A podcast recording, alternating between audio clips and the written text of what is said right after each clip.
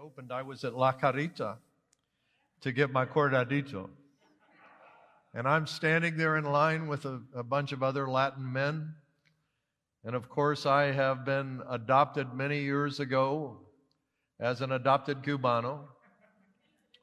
I walked up to the window with those ladies, smiles on their faces, and I said, Cortadito, please.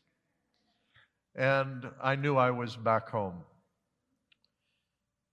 all of my life and for the rest of my life, when I come into Miami, I will feel like I'm back home.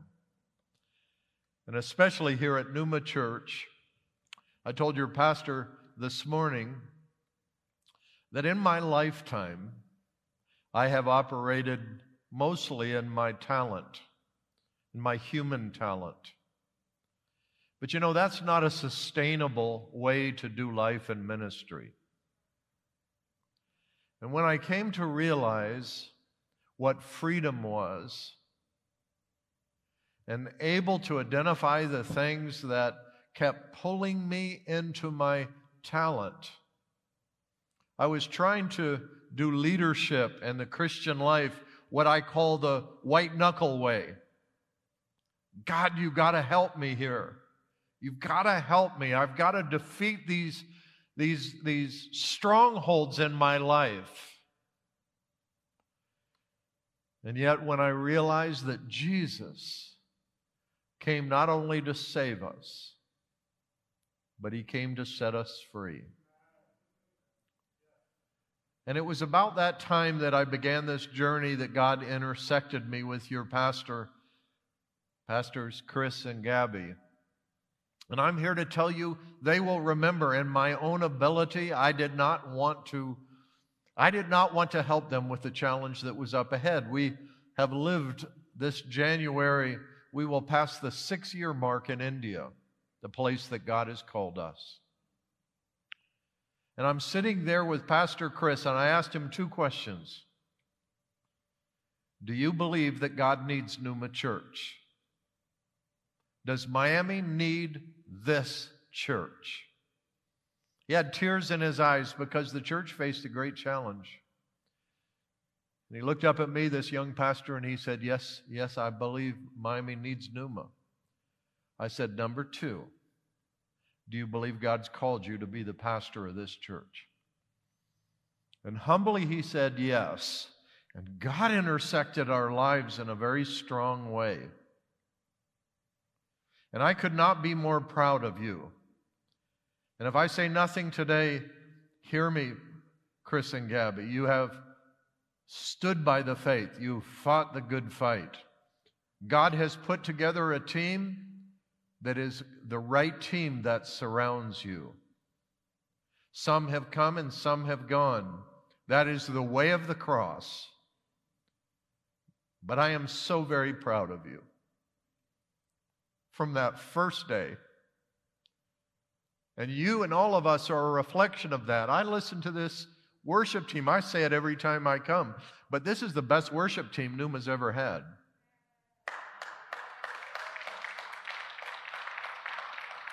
I am telling you, Brian Houston and Hillsong in Australia, if they saw you guys, they would say this is the best worship in all of Miami. And so I am so proud of you. And I saw an old, old friend. Well, I don't guess he's old. I, I just have known him a long time. But I saw Larry Allspa up here on the guitar the very first time I've ever heard him. And my goodness, what talents and gifts that he has. And I'm so blessed to be a part of that this morning and to be a part of this, this whole worship experience. And I hope I don't mess things up this morning. I want to be in the way of of God. I, I want God to lead us and speak to us in an entirely new talk that I'm going to do with you this morning. And so, if you would allow me to pray so that I can get my mind and my heart ready, and then in this English service, if you'd hold on, uh, I'm going to walk you through some things very personal to me. Father, in Jesus' name, I come to you this morning and I believe you've put a dream in my heart and my wife's heart and our team's heart around the world.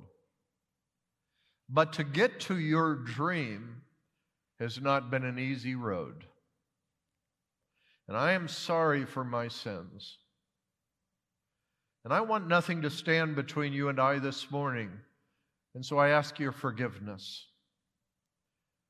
And I pray, Father, that as I get on the other side of that, that this morning we might hear the soft sound of sandaled feet as Jesus comes in and sits down among us.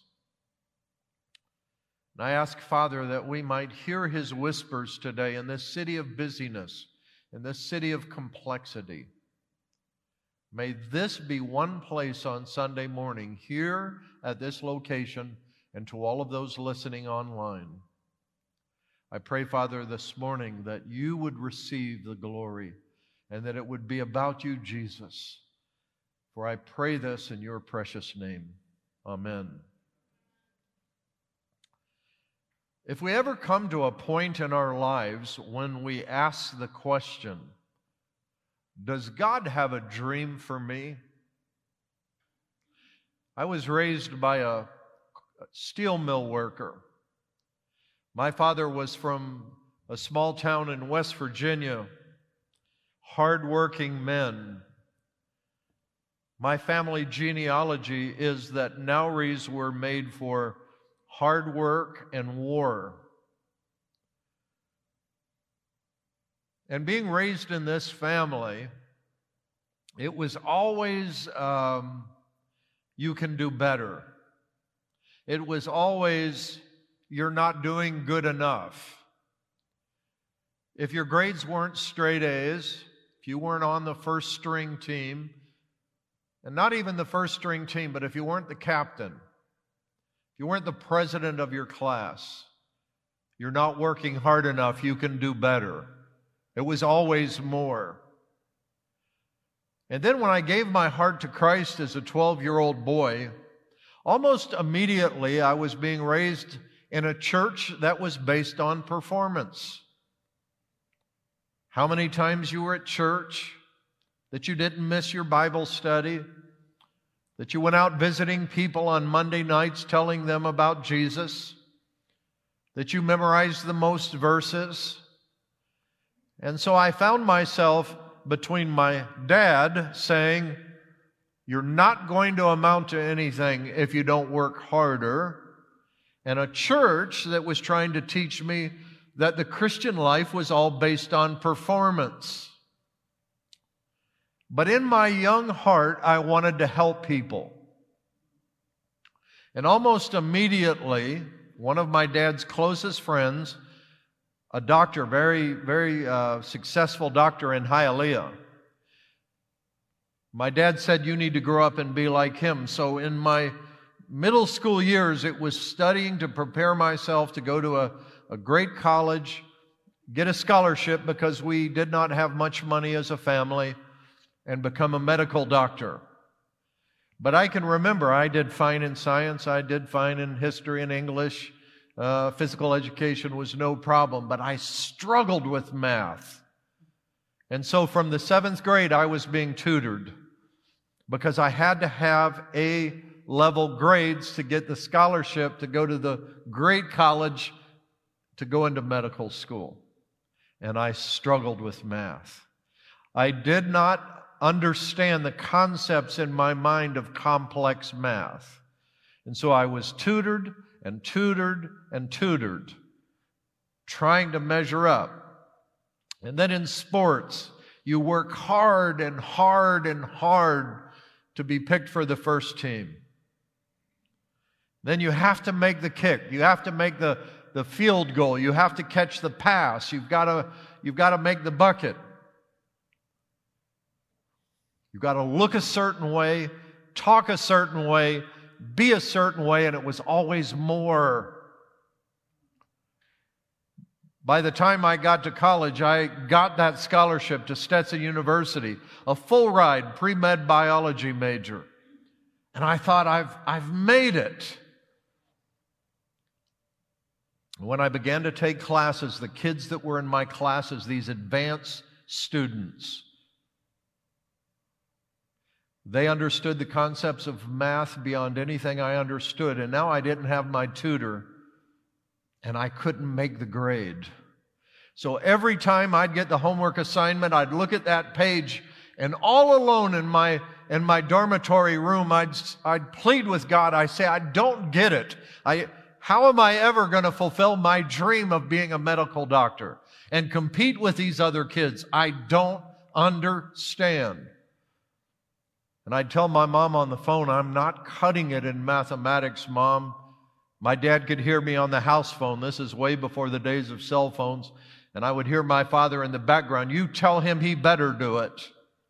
And so I never felt like I measured up. And at the end of my first year, the academic dean called me into his office and he said, Kirk, I don't think you have the grades to stay in pre med biology and my world was shattered.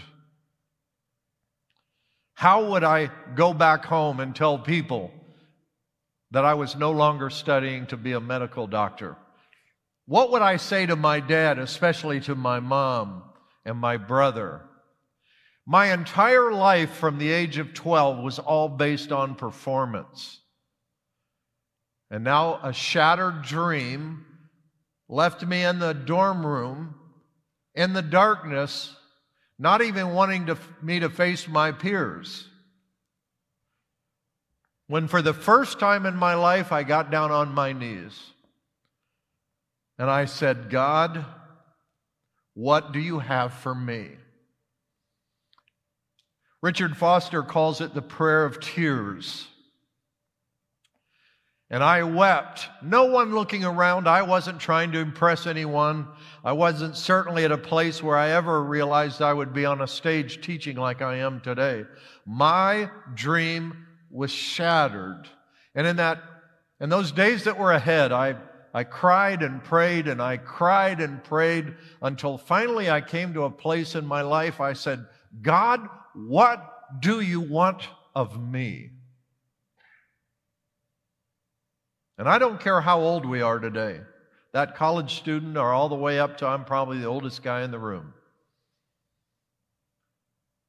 But until after your salvation, you come to a point to where you fully surrender. I mean, surrender to say, God, what do you have for me?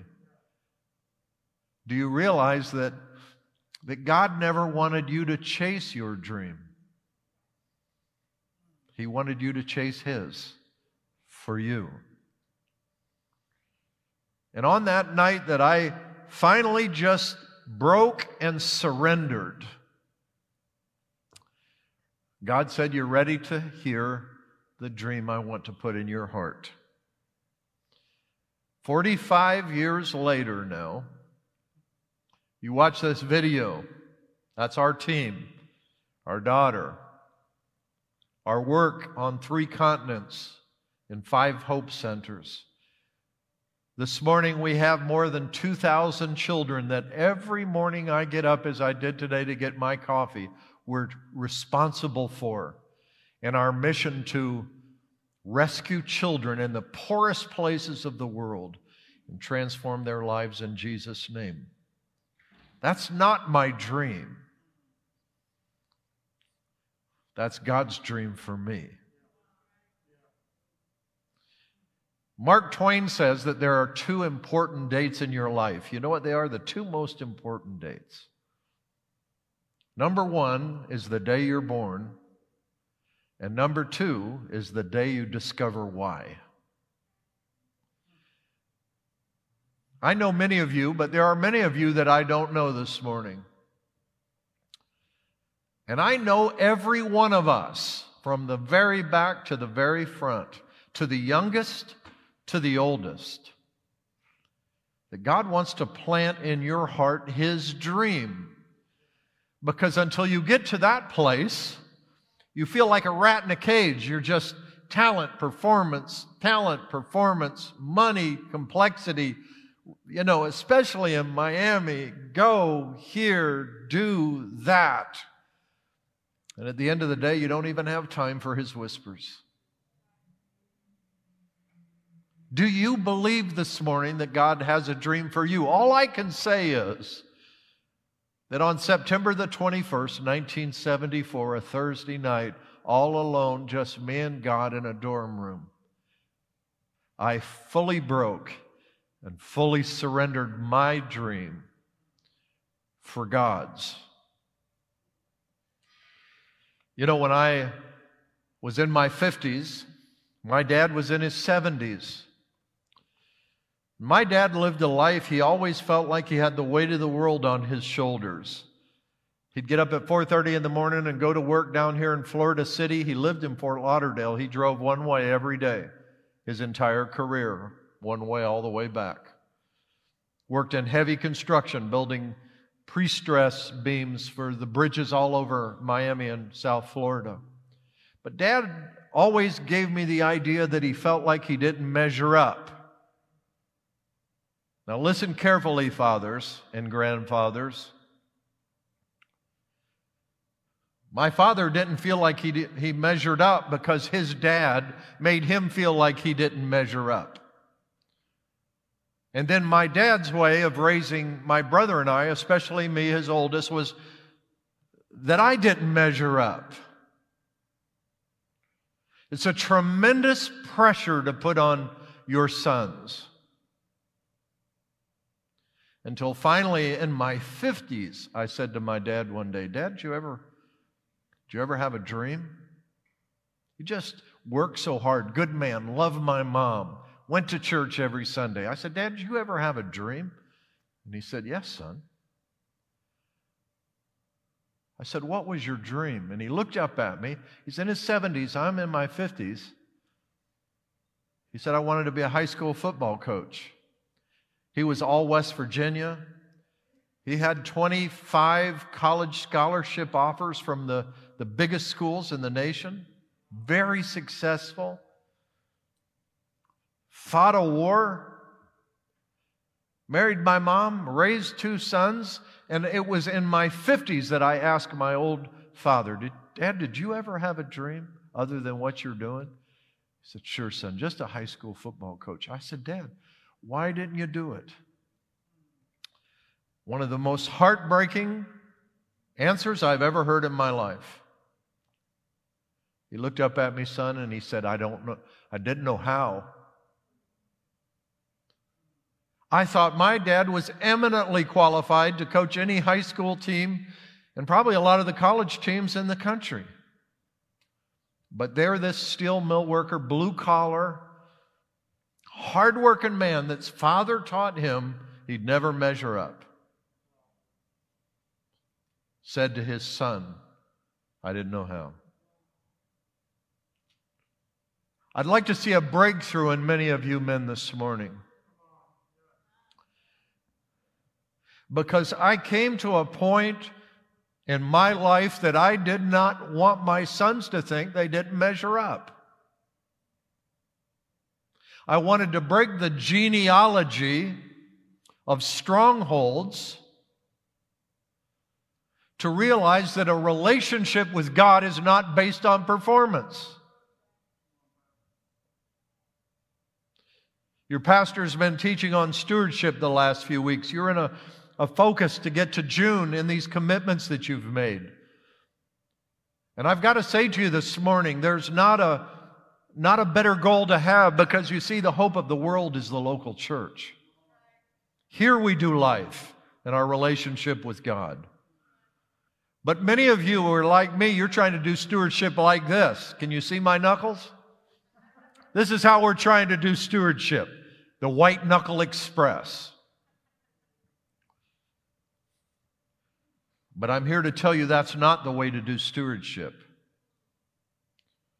performance in any area of the Christian life will collapse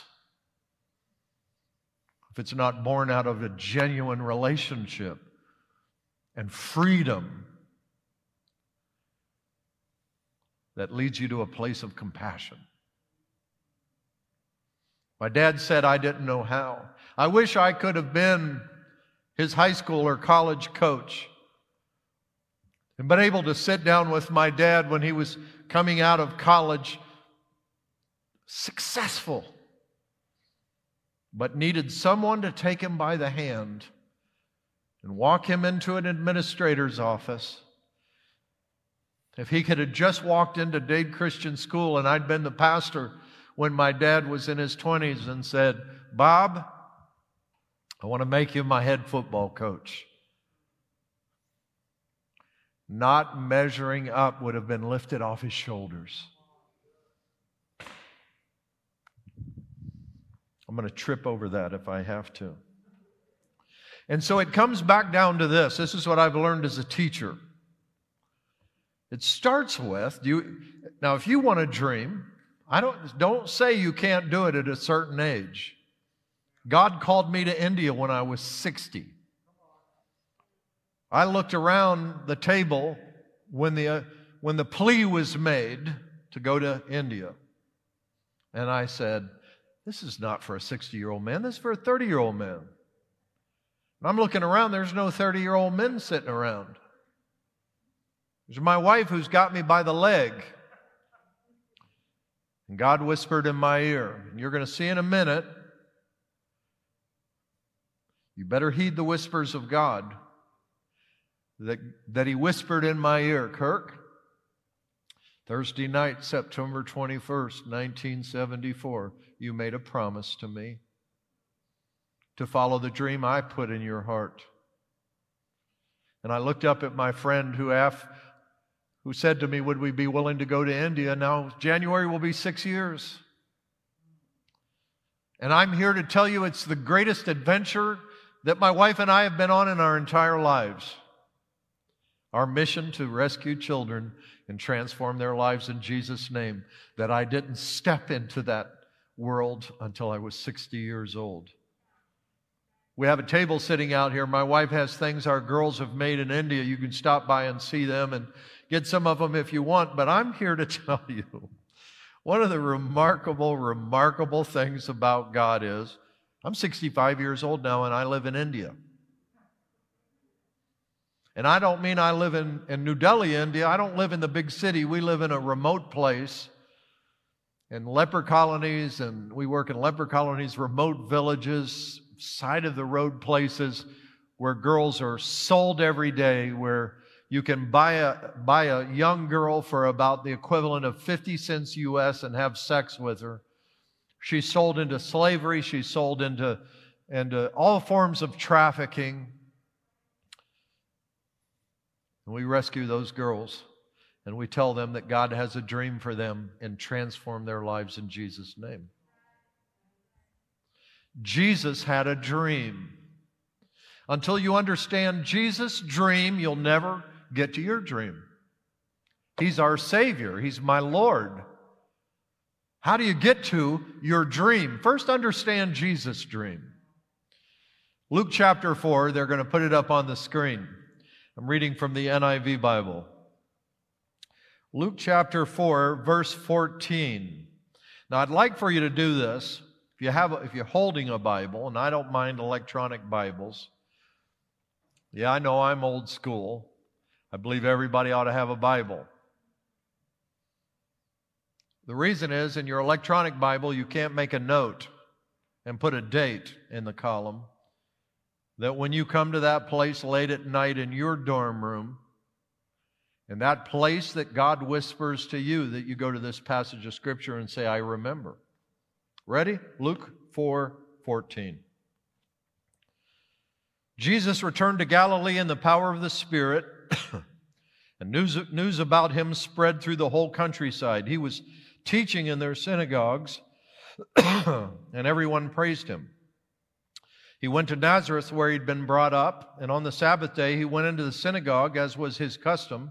He stood up to read, and the scroll of the prophet Isaiah was handed to him. Unrolling it, he found the place where it is written. Now, here it is The Spirit of the Lord is on me because he has anointed me to proclaim, here it is, good news to the poor. He has sent me to proclaim freedom for the prisoners.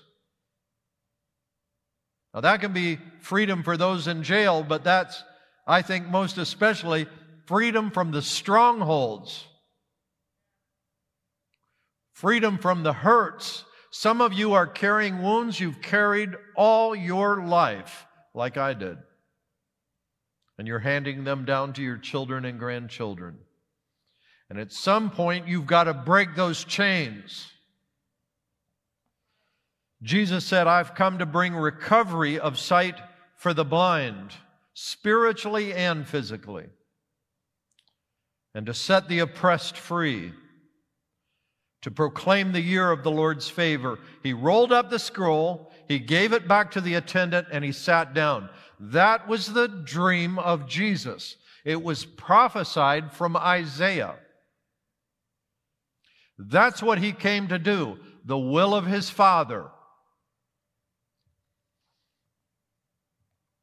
I was devastated when I couldn't get the mathematic concepts. It was but the beginning. That broken dream was the beginning of God placing His dream inside of me.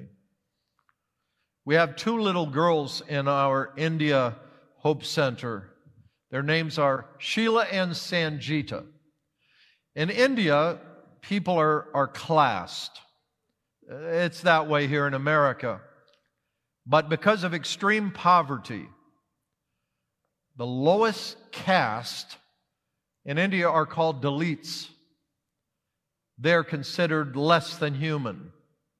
They live on the side of the road, they're nomadic, they go place to place. They have no access to education, no access to, to, to health security, no access to regular food.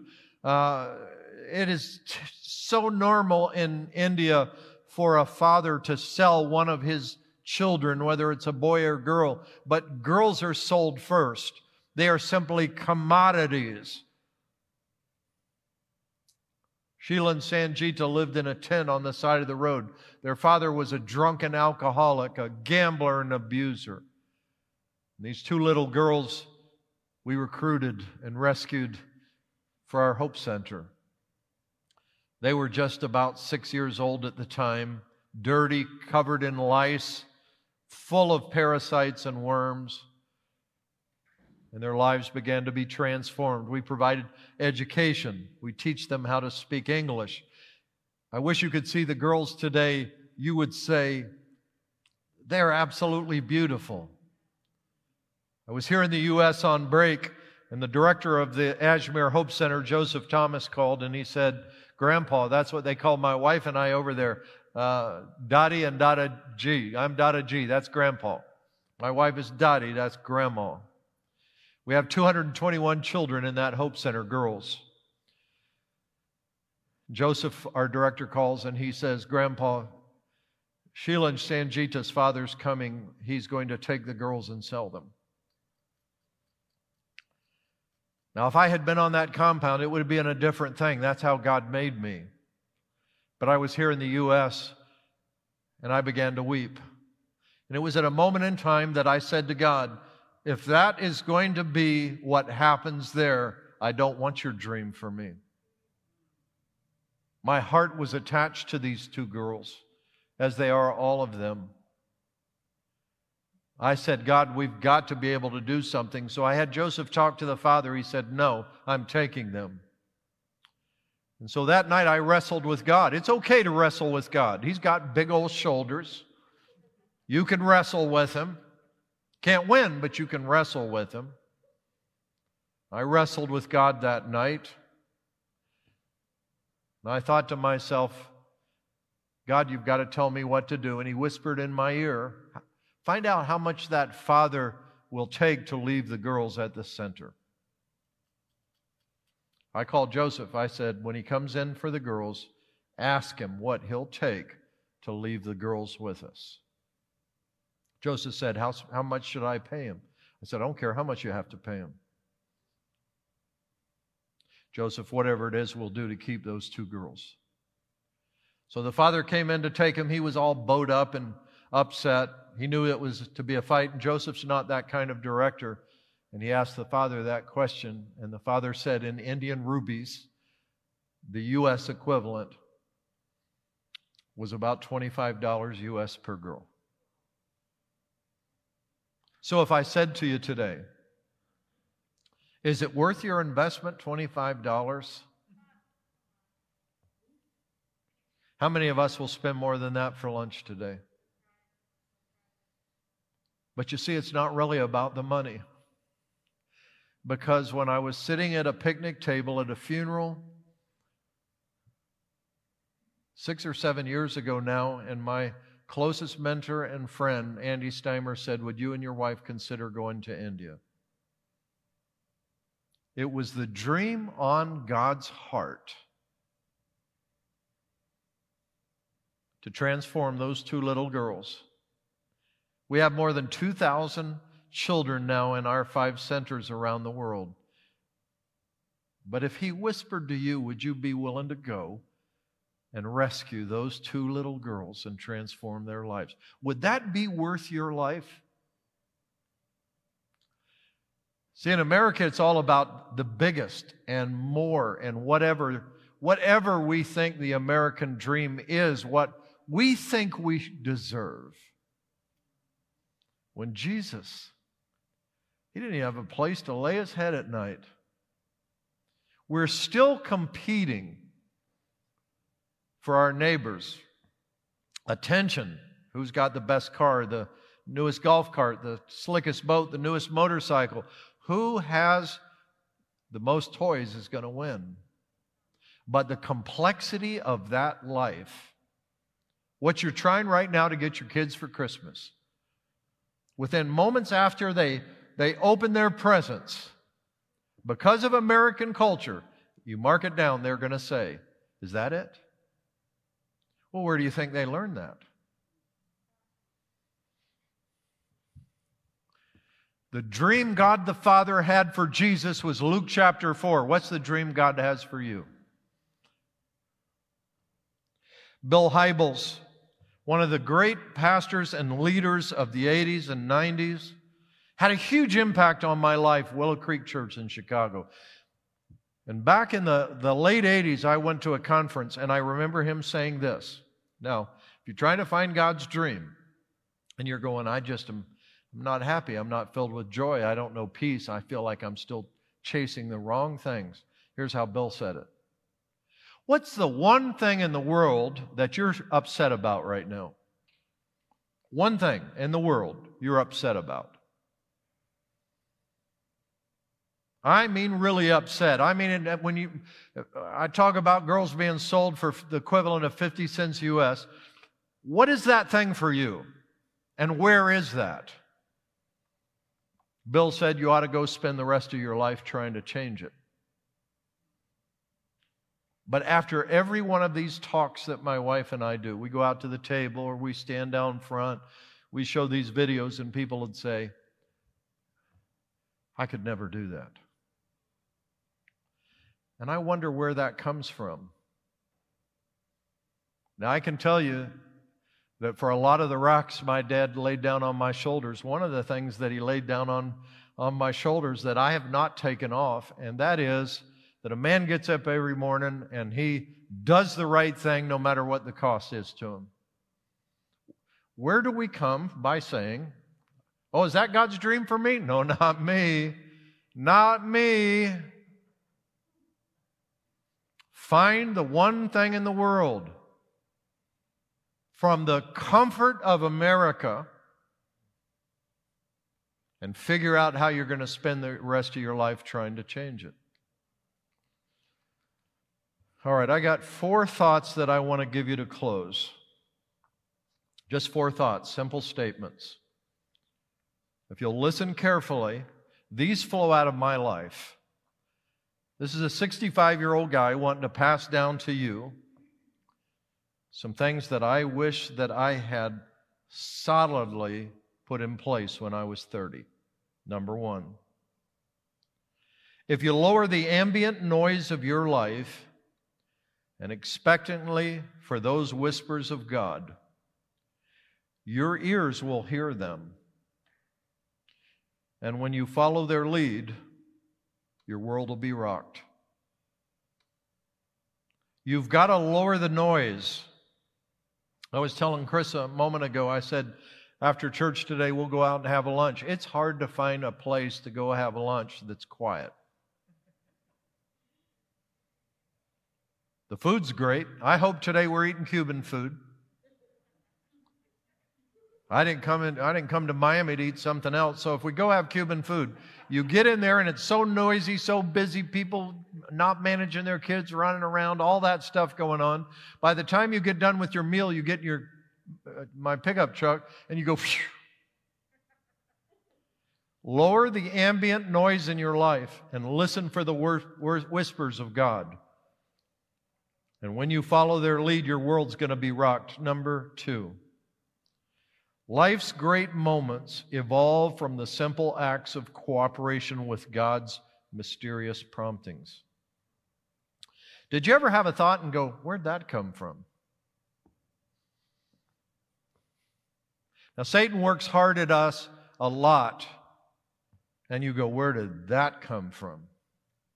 But I'm talking about those promptings that the Holy Spirit of God whispers to you, and you go, Where'd that come from? You better listen. You better act.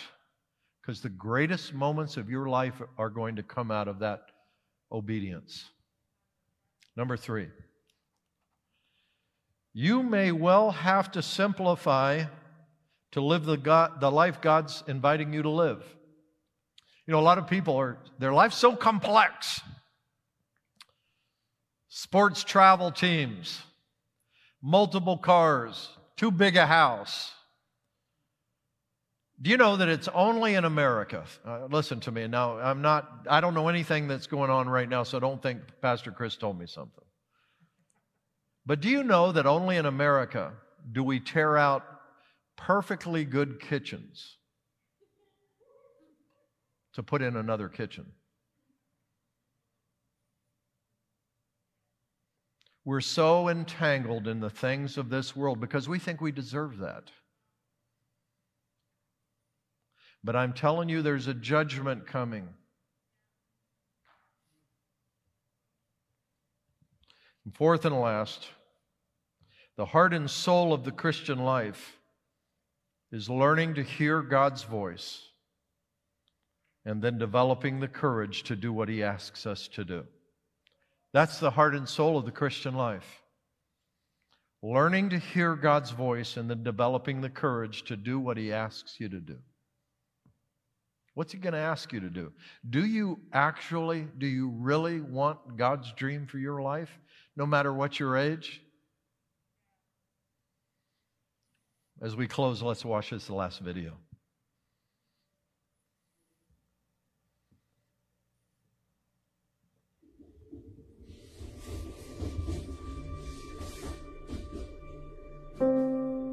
Take a train in India and you end up in New Delhi. It's the end of the train line. They call it GB Road. I say GB Road and it puts shivers down my spine and knots in my stomach.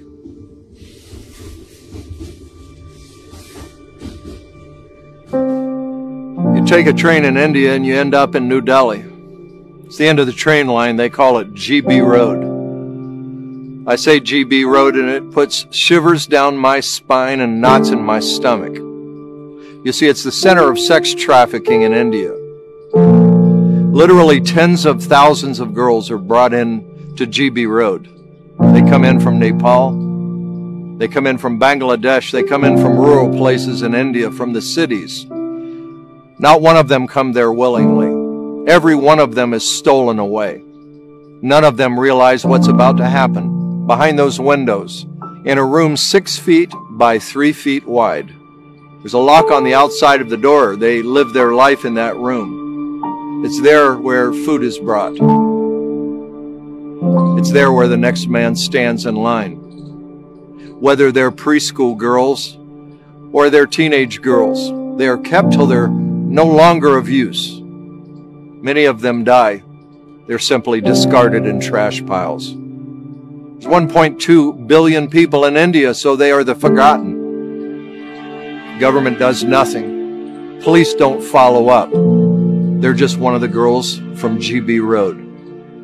You look up into these windows, these 12 inch by 12 inch windows, and you see the faces of the girls, and, and down at the ground are, are literally thousands, thousands of Indian men. They are trafficked by pimps that stand guard and watch. So none of these girls will escape. Even at the train station, there are lookouts that should one girl run down the stairs and get away, they are violently brought back. And so, with the same aggression that they are brought to GB Road, Many years ago now, our the whispers of God, a life fully surrendered, and the courage to go do it.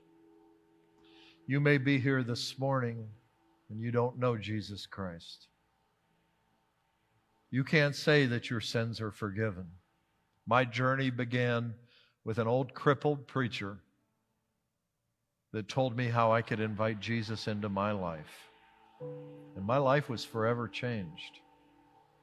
The moment I'm going to pray with you, and if you'd like to pray a prayer to receive Christ as your Savior, you can do that. But I'll bet many of you are here this morning all bound up in wounds and hurts and strongholds and stuff that's been passed down. You, especially men, we push it down and we push it down. We push it down. We take the white knuckle ride. But we don't realize we're passing that stuff down to our kids and our grandkids.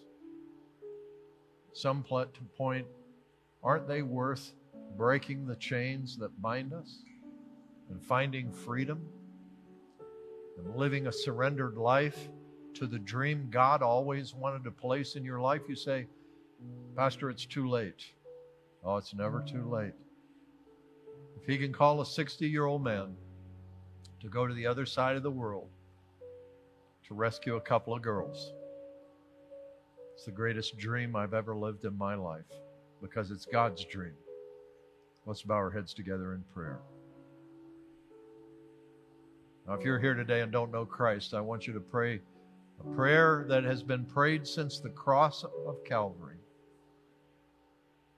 That prayer goes like this Dear God, I'm a sinner. And this morning, I'm sorry for my sins. Right now, I want to invite Jesus Christ into my life, make him my Savior and Lord. I believe that he died on the cross for me, and today I fully surrender to him. I pray that in Jesus' name. While our heads are still bowed and our eyes are closed, I wonder how many of you would say, I'm willing right now to surrender my life to whatever God chooses, whatever that is. I want His dream for my life. And you'll go through these four principles. You didn't write them down, you'll get them off these slides. The church will be glad to get them to you. But you'll end the year to begin 2021 not back to the old normal, but back to the new normal. Back, back to a place like you've never been before with God's dream for your life. Pray this prayer with me. Father, I've come on this Sunday morning, December 6th, and you have spoken to my heart. I want to I want to heed. I want to hear and do what the whispers of the Holy Spirit are to me right now. And so, Father, I pray that my life would be fully surrendered to you, whatever you choose, whatever you ask me to do, wherever you ask me to go, that I would be willing to do that in Jesus' name.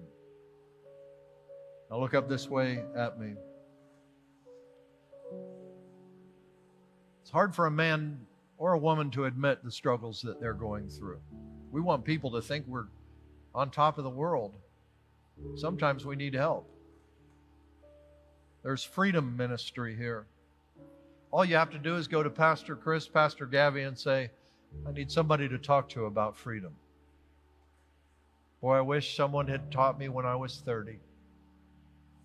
But you can go over here to the, the prayer room in a minute or the guest reception and just say to them, Would you have someone write my name down that I could talk to this week and get real freedom? to hear the whispers of God.